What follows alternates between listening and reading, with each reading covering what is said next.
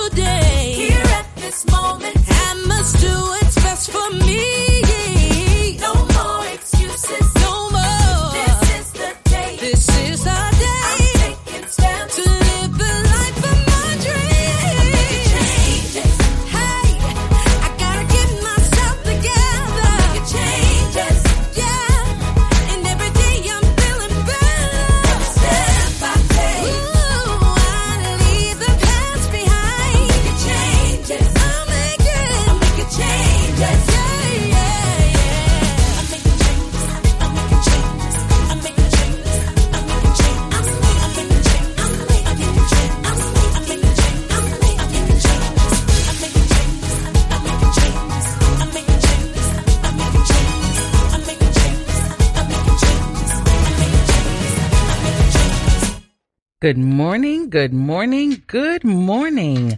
Welcome to What Would Kay Say? I am your host, Kay Edwards. How are all of God's blessed and highly favored people doing today? We are blessed and highly favored indeed, right? So today we are going to finish up our series on the minor prophets. Today, we're going to look at the book, discuss the book of Malachi. Now, I know everyone, when they hear the name Malachi, the first thing they think of is, oh, tithes and offerings. Here she goes talking about money. No, I want to tell you, Malachi is more than tithes and offering. Although many preachers, pastors, ministers, people in the clergy want you to believe that Malachi is the book of, oh, all we got to talk about is tithes, which is not true. Yes, it's in there. But God was saying so much more to the people before he even started talking about the tithes. And the tithes were attached to a whole series of displeasures that the Lord had with people, with his people at that time. So we're going to touch on all the points that the Lord told the prophet Malachi to tell the people, because at this point, God was just done. I could just hear him saying, you know what? I'm done with these people. Enough of this.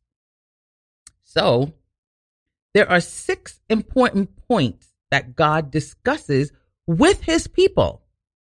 And Malachi is the book that gives that discussion between God and the people. Whereas with the other prophets, we had God talking to the prophets to talk to the people.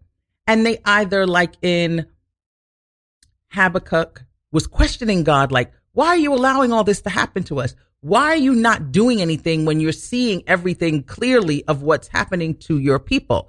And then we had Haggai going to the people saying, look, put the things of God first. Prioritize what's important in your life, what should be important to your life.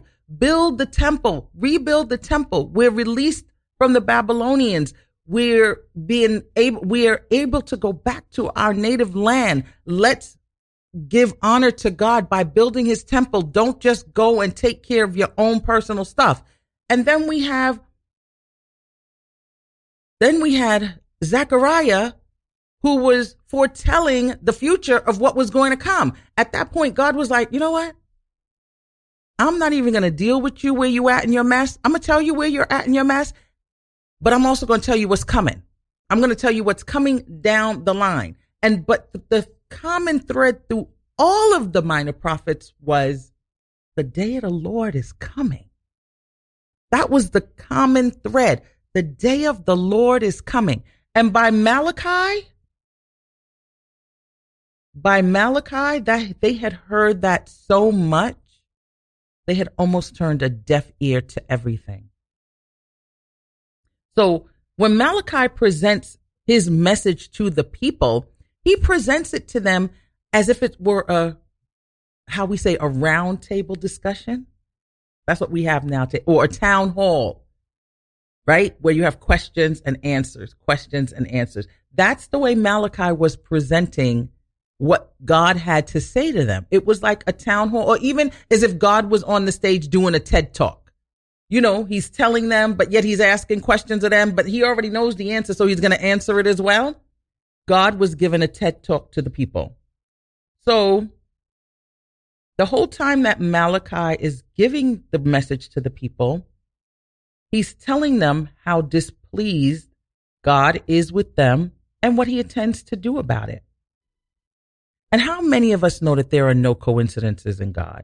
So I believe it was intentional that the final message that God gave to a minor prophet who was Malachi, because he was the last minor prophet in the Old Testament, comes right before the New Testament, which ushers in Christ, right?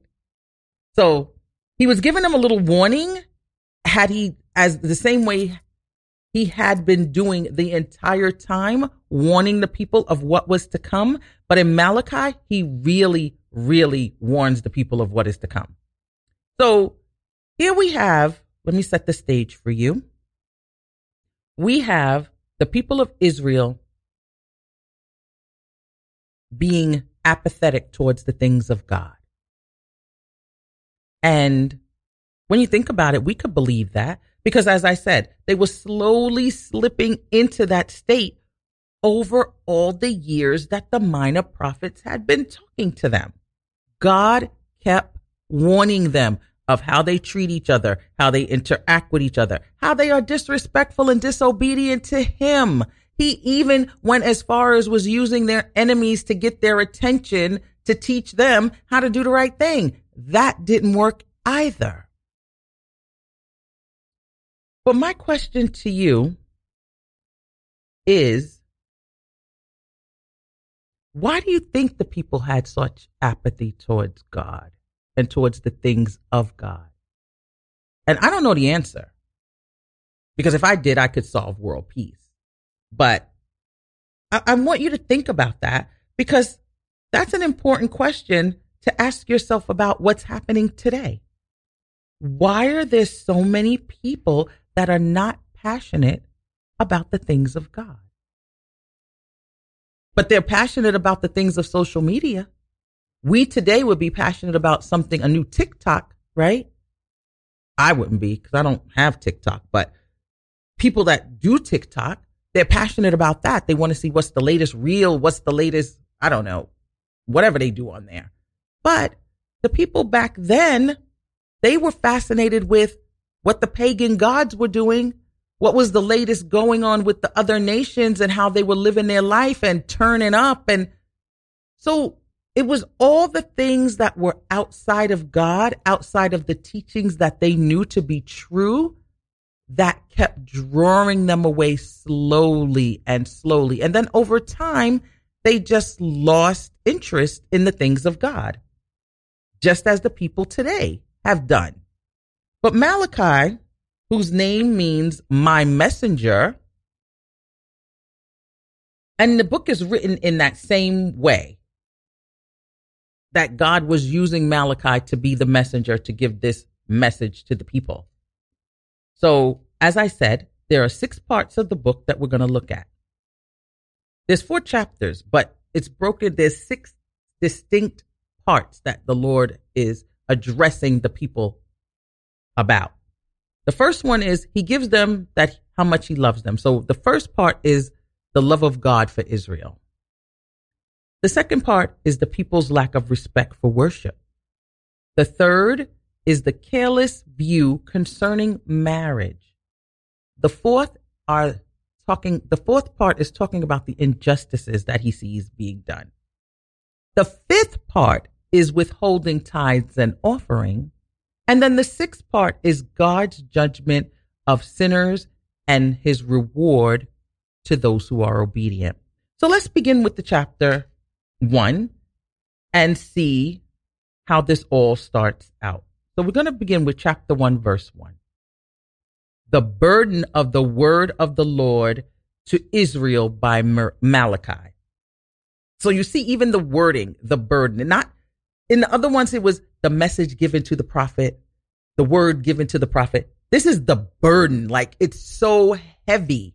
Because anything, when you think of a burden, you think of something that's weighing you down. And this word that Malachi had from God was going to weigh the people down. So in this chapter, God is telling the people how he loves them. And you know how God always starts out? He always starts out telling the people how much he cares about them, how much he has taken care of them over time, time and time again. He reminds them all the good things that he has done for them in their lives. So he doesn't just come out beating them over the head with a hammer. No, he tells them, you know what? I love you. And it's because I love you that I'm giving you these instructions. It's because I love you that I'm chastising you. It's because I love you that you have to feel the wrath if you don't turn around. It's my love for you that forces me to bring all these things upon you. So we have it in chapter one, and we're going to go to verse two. I have loved you, says the Lord. Yet you say, In what way have you loved us? Now, isn't that a question for somebody to ask after all those generations stemming from coming out of Egypt? But you're going to ask him, How have you loved us? God says, Was not Esau Jacob's brother, says the Lord? Yet Jacob I have loved, but Esau I have hated and laid waste his mountains and his heritage for the jackals of the wilderness. Even through Edom, even though Edom has said, we have been impoverished, impoverished, but we will return and build the desolate places. Thus says the Lord of hosts. They may rebuild, but I will throw down. They shall be called the territory of wickedness and the people against whom the Lord will have indignation forever. Your eyes shall see, and you shall say, The Lord is magnified beyond the border of Israel. So now in these verses, God is reminding them that there were two nations. Because remember when Rebecca had the babies in her in her belly, it was two nations, and they were fighting. Right? They were fighting in her belly. And Jacob was one and Esau was the other. Jacob, of course, through all his trickster deeds, he ended up being the one that God loved because the blessing was on him even from in the womb. God knew, God knows everything. So even from the baby in the womb, Jeremiah even said that God told him, I knew you before you were formed in your mother's belly. So, of course, God knew what was forming in the belly when the two of them were twins. He knew who was going to come out and do what. So, Jacob was the one that God loved, and he destroyed the Edomites,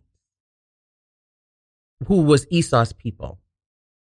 And I love how God begins to tell them that all are going to know what he has done.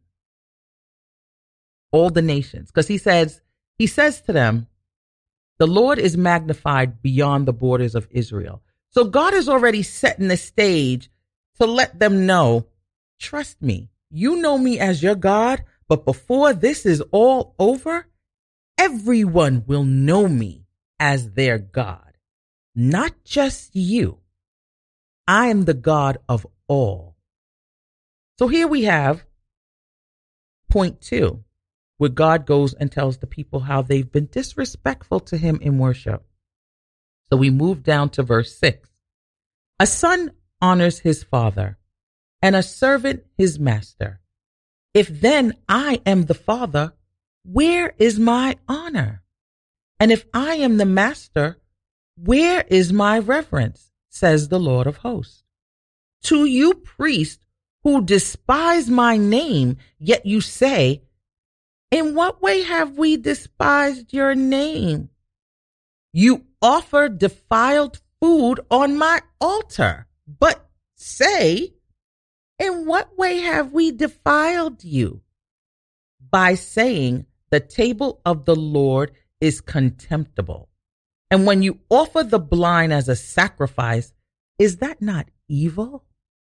When you offer the lame and sick, is that not evil? Offer it then to your governor. Would he be pleased with you? Would he accept you favorably? Says the Lord of hosts. So here God is pointing them out.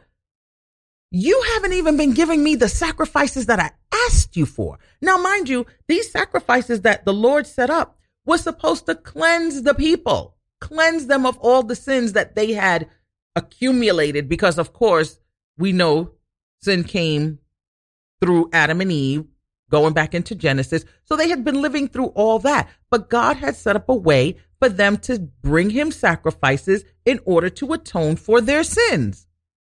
So it had to be the the animals that they brought to him had to be pure without any blemishes, without any sickness, without any broken anything. And you hear right here what they were offering up to him on the altar. Blind people, number one, why were they even offering up people? Number one, but they had picked up all these traits, picked up all these customs from the paganism that was going on around them in the other nations and then from the other nations capturing them and them them being taken from their homeland and having to live among all this the babylonians then the the Assyri- first the assyrians then the babylonians then the persians and all these people were we know how they were evil horrible wicked so all these things the Jewish people kept picking up. So they started looking at as, okay, well, this is what we use as sacrifice. That's what they use as a sacrifice. So if it's good for their God, it's good for our God. Forgetting the, forgetting everything that they had been taught, forgetting everything that they had learned. So God asked them, do you not think that's evil? You offer up an offer that's sick, that's lame, is that not evil, knowing what your holy God requires of you? Then he says, then offer that to your governor. Give that to the people who are ruling you. See if they'll accept you. See if they'll take care of you. See if he'll hold you in high standards. So God warns the priest that he's begun to put curses on all their blessings because of the lack of reverence that they've been giving him and how they are leading the people astray. Because think about it. The priests were supposed to lead the people in the way that they were supposed to go in the Lord. Right? Just like our pastors and our clergy people are supposed to lead the people today in how they're supposed to go in the Lord. Now, think about it. Love and obedience for God. Yes, It has to be in our hearts, yes, but it begins with the spiritual leaders. They're the ones that teach the people the things of God. But here we see that they were just going through the motions, offering God anything. Just give him anything. Just give him anything. He just wants an offering. Give it to him. It was just, oh, we're just following the ritual, just following through what we have to do. You know, we got to go to church every Sunday. We got to sit in the third pew in the third, you know, in the third pew in the third seat. We got to read this hymn on this day, take this communion at this time, wear this color on this. Come on. We're doing the same thing that the people back there were doing. It became so ritualistic. God is like, hello? Does anybody even know that I'm still here? Or are you just following, following blindly because this is what we always do. So this is what we're always going to do the same way we've always done it. Hmm. Come on. God is like, enough is enough. Enough is enough. But the people didn't think that they were doing anything wrong. The people didn't think that they were doing anything wrong. They were like, what is, what is he complaining about? We gave him an offering. some, it sounds like some of us today, right? So listen to what God tells them about their lackluster offerings. We jump down to verse 10. Who is there among you who would, who would shut the doors so that you would not kindle fire on my altar in vain? I have no pleasure in you, says the Lord of hosts, nor will I accept an offering from your hands. For from the rising of the sun even to its going down, my name shall be great among the Gentiles. In every place, incense shall be offered to my name, and a pure offering. For my name shall be great among the nations, says the Lord of hosts. So here it is, okay? God's telling them, enough is enough. I've had enough of you people. I've been trying to get you to act right. I've been giving you chances, giving you direction, trying to work with you, sending you messages through the prophet, listening to you cry and say, Oh, woe is me, getting you out of situations, and you still treat me like this? But I got something for you. I'm, I'm going to be great among the Gentiles. See, God at this point is telling them it ain't all about you anymore. It's not about just you anymore. I'm sending, I'm going out to everyone now. My name shall be great. And in every place, they're going to burn incense in my name. And it's going to be a pure offering. He says, My name shall be great among the nations, meaning that it's not just all about you. I am no longer just all about you. And this right here, that's God proclaiming the coming of Christ because he's letting them know your days are over. Your days are numbered. I already told you the day of the Lord was at hand. The day of the Lord is coming. But before I do that, I'm going to bring everyone unto me, not just you. Because he said it, my name will be great among the Gentiles. So that right there was letting them know Christ was coming and he was going to be the presence for everyone to be brought back to God. So think about it. God is Christ, right? Christ and God are one. Christ said, if you see me, you've seen the Father. So when he said his name was going to be great among the nations, he was just thinking about how he was going to come down and set the record straight. He was like, okay, y'all want to keep playing? This is me talking if God used our language with us today. Keep it up. Keep it up. I got something for you. This is what he would be saying. Keep it up. I got you. I got you. So this brings us to the third point, which is the careless view towards marriage. And we all know marriage, God looks at marriage as like a sacred covenant, right? So here we are in chapter 2, verse 13. You cover the altar and the Lord with tears, with weeping and crying. So does, so he does not regard the offering anymore, nor receive it with goodwill from your hands. Yet you say, for what reason? Because the Lord has been witness between you and your wife of your youth, with whom you have dealt treacherously. Yet she is your companion and your wife by covenant. But did he not make them one, having a remnant of the spirit? And why one? He seeks godly offspring. Therefore, take heed to your spirit and let none deal treacherously with the wife of his youth. As you can tell, as you can tell, the Lord is fed up with his people by now because he's like, hello? Why do you think I made you one? Why do you think I wanted you to stay together? Because I was looking for godly offspring. I was looking for you to create a union between you, which would then produce another godly being so that everything could follow in what I had taught you from the beginning. So, yes, we see that God is fed up with his people. God is truly fed up with his people because of the way the husbands was dealing with the wives. They had gotten worse than back in Moses' time when they were just leaving them. Oh, she put too much salt in the food. Oh, she didn't put enough salt in the food. Oh, I don't have enough garlic. Oh, where's my leeks? Oh, oh, oh. It had gotten worse back then. They were just running amok because you remember the pagans were running amok. So everything that they saw, everything that they followed, and it, this just goes to show, and I just want to make this, this, this, um, I want to make this statement it just shows you how quickly and how easily sin can engulf you. Think about it.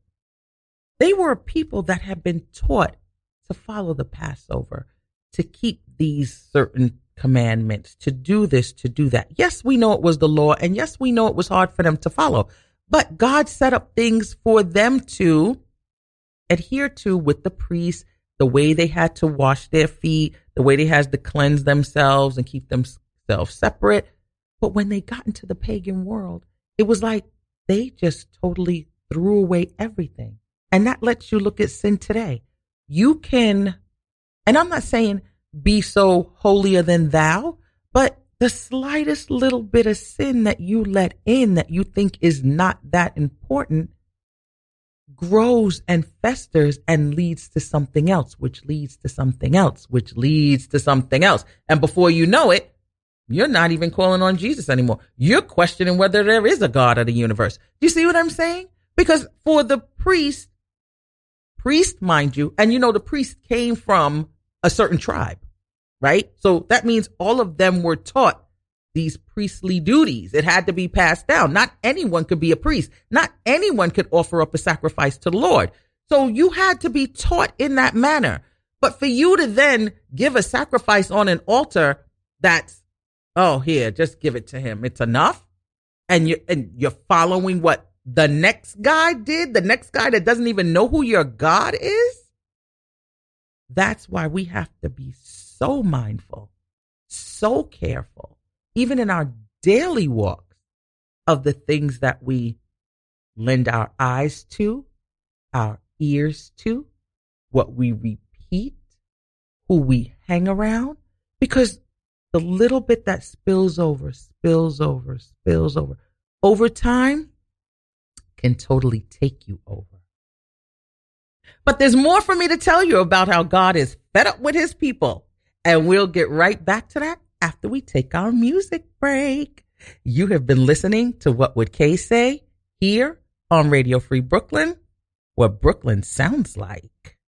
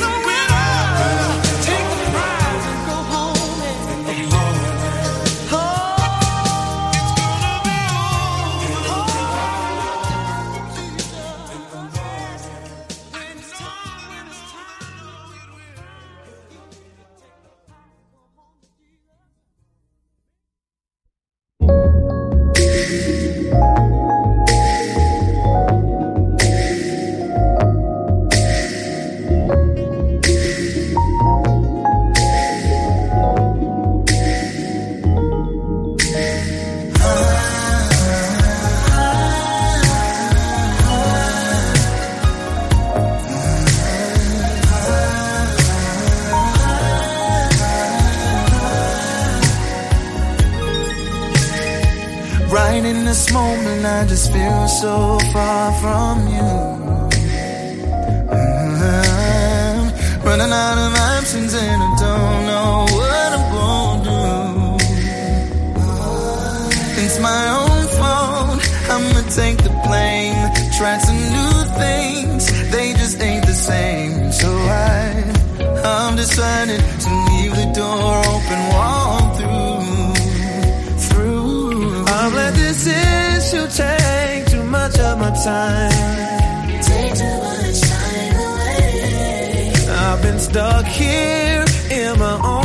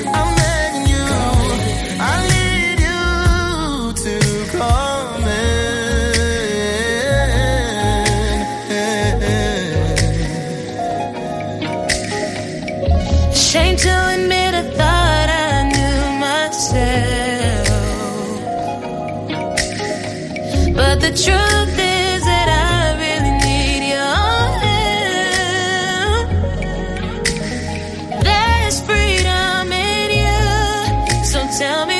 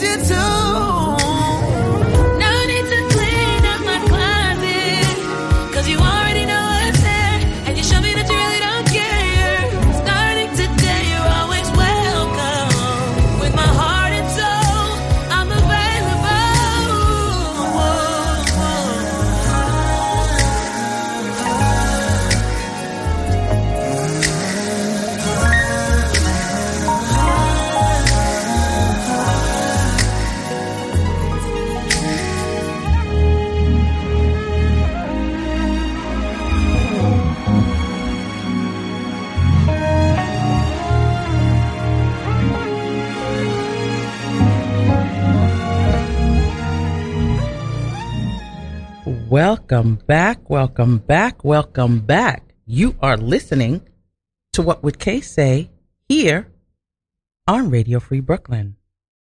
It is now time for the part of the show that I call Op Ed. But before we go there, I want to give you our musical selections. First, we heard from Making Changes, of course, our opening song by Grace. And we heard from a classic. I had to take it throwback. Ain't no need to worry. The Winans with Anita Baker, of course, singing on there. Of course, for those of you who don't know Anita, ba- Anita Baker's voice, that was Anita Baker. And we had Come On In by the Walls Group. So now we're going to continue with this book of Malachi and go into seeing just what God has in store for the rest of what he had to say to the people. Now, number one, he started out telling the people before, like I said, he started bashing them. He told them that he loved them. Then he got on them about their lack of respect for worship because they were just offering anything up on the altar to him like it was okay. Then he talked to them about them being careless concerning the things of marriage and how marriage was important to him and why he made it a covenant and made them one because he was looking for holy offspring. He was looking for those to continue on with what he had taught them. But God also told them, he also told them, Don't worry, because my name will be great among the Gentiles. And in every place, incense will be offered up to my name, and it's going to be pure. And my name shall be great among the nations. God letting his people know it's not going to be all about you anymore. Yes, I do love you. Yes, you were my first love, but you know what? Now I'm taking myself to everyone. And who does this sound like? It sounds like he's opening up the door for Christ to come in. So that's why they shouldn't have been surprised when they saw Christ come and how he was dealing with everyone. Like when they were getting upset when he was talking to the Samaritan woman. God told you he was opening up. He was going to all the nations and his name would be great among them all. So here we have it. Here we are now in chapter three, where God deals with them with the injustices that they have been doing. So here we are, chapter 3, verse 1. Behold, I send my messenger, and he will prepare the way before me. And the Lord whom you seek will suddenly come to his temple, even the messenger of the covenant, in whom you delight. Behold, he is coming, says the Lord of hosts. But who can endure the day of his coming? And who can stand when he appears? He is like a refiner's fire and like a launderer's soap. So God is telling them, here he is, he's telling them, I'm sending my messenger. And he's a messenger of the covenant in whom you delight, meaning that you swear by this. Oh, yeah, we follow everything that you say, God. We do everything you say do. But he's asking them, when he comes, who's going to be able to stand before him? Because he's going to be like a refiner's fire. A refiner's fire purifies metals that are being made. Like when they're making gold, they put it in the fire. It purifies it. And a launderer's soap, you know what laundry soap does to dirty clothes. It's to wash out the stains and the dirt. So he's asking them, who's going to be able to stand before him when he comes? Knowing everything that they've done and everything that they are doing. So we jump to verse five. And I will come near you for judgment. I will be a swift witness against sorcerers, against adulterers, against perjurers, against those who exploit wage earnings and widows and orphans, and against those who turn away an alien because they do not fear me, says the Lord of hosts. For I am the Lord, I do not change. Therefore, you are not consumed, O sons of Jacob. Yet from the days of your fathers, you have gone away from my ordinances and have not kept them. Return to me, and I will return to you, says the Lord of hosts. See, God is telling them right here. You see, when I say that my messenger is coming, it's coming for judgment and it's going to be swift against those conjuring up evil deeds, the ones running around with everybody else's husband and wife, the ones who are lying out the side of their mouth about everything, those who are exploiting wages, making people work for less and not paying them, those who are taking advantage of widows, of orphans, who turn away people who they feel aren't one of them because they don't fear him. They're doing all this stuff because they, God, what is he going to do? He's still blessing us. Obviously, we're doing something right. He hasn't done anything to us yet. And that's what people walk around thinking today. Well, God is still blessing me. I still got my car, my house, my job. I still get my hair, nails, feet done every week. What am I doing wrong? because I'm talking about so and so and what she did with the blah, blah, blah, blah, blah, blah, blah. Hmm. Hmm. But God said, I'm the Lord and I don't change. So even though you may think that it's right, I haven't changed a bit. I'm still not into that. But if you return to me, then I'll return to you. So here, now after God told them that, straighten them out with their injustices, he then goes on to tell them about tithes and offering. And now we go down to verse 7. But you said, In what way shall we return? Will a man rob God? Yet you have robbed me. But you say, In what way have we robbed you?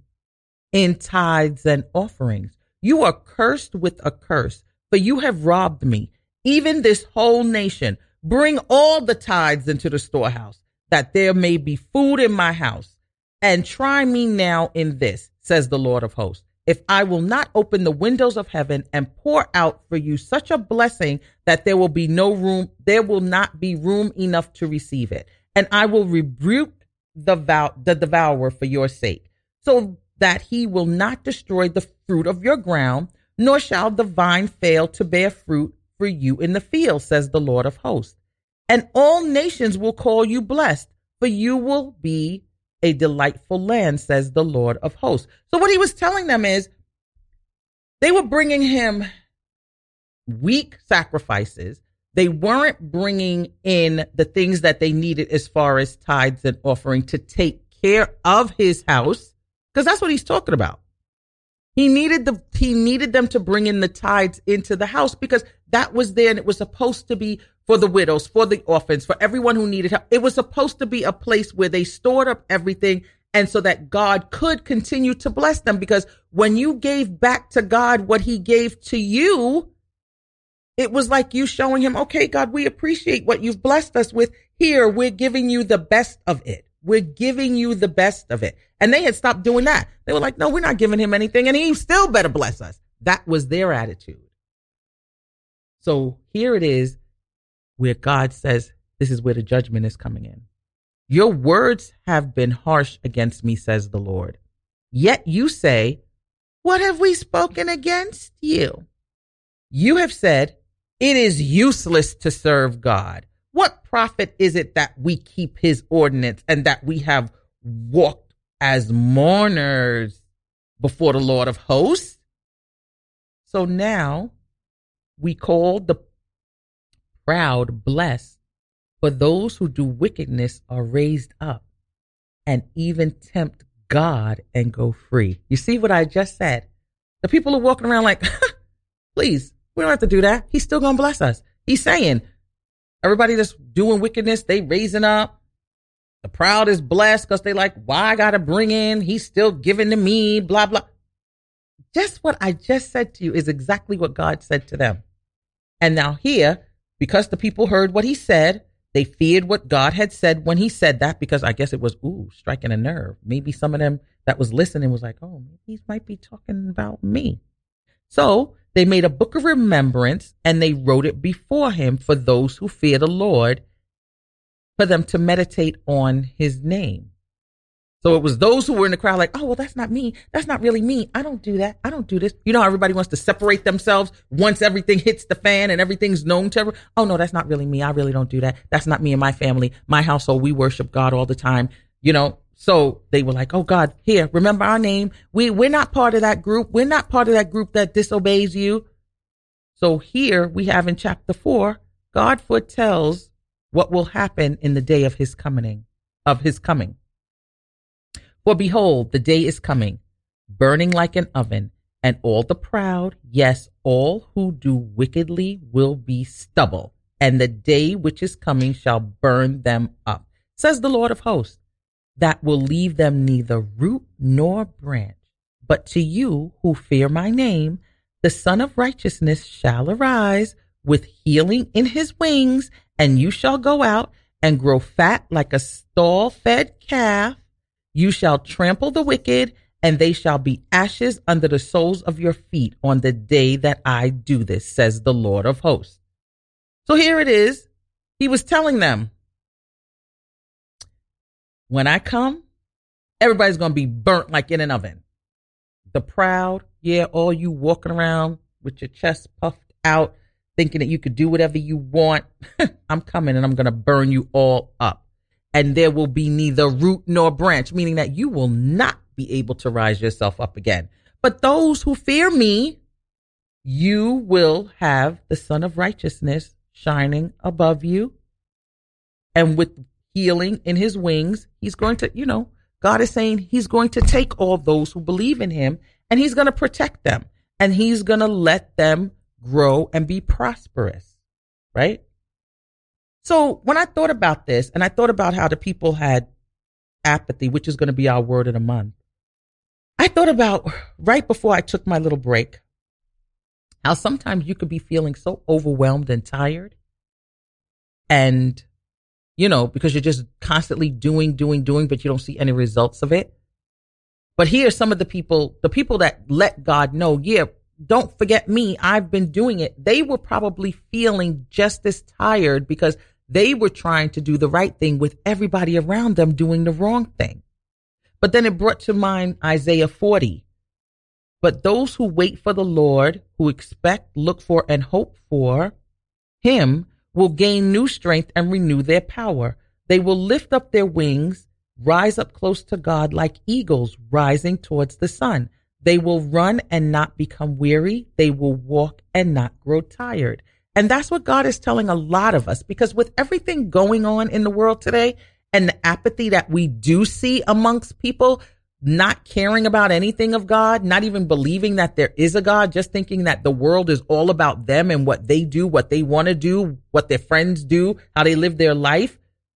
It does wear you down when you know you're trying to do the right thing and be, do right by people and you feeling like everything is just closing in on you. But God says, Hey, wait on the Lord. Just wait on him. He sees everything He's going to renew your strength. And that ends op ed. So before we end for today, because my time is growing short, it is a new month. We're starting the second half of the year. I hope all of you have been happy with what you've done in the first half. And if not, hey, you got the second half to catch up. Our word for the month of July is apathy. I think it's mighty appropriate for what we just learned in Malachi. And apathy means lack of interest, enthusiasm, or concern. And I want you to think about it when you're going through your day to day routines. Have you started to pick up a little bit of apathy in things that you've done? Are you becoming a little apathetic towards not only just the things of God, but just even some things of life? I want you to really be aware of that. Where is that taking you?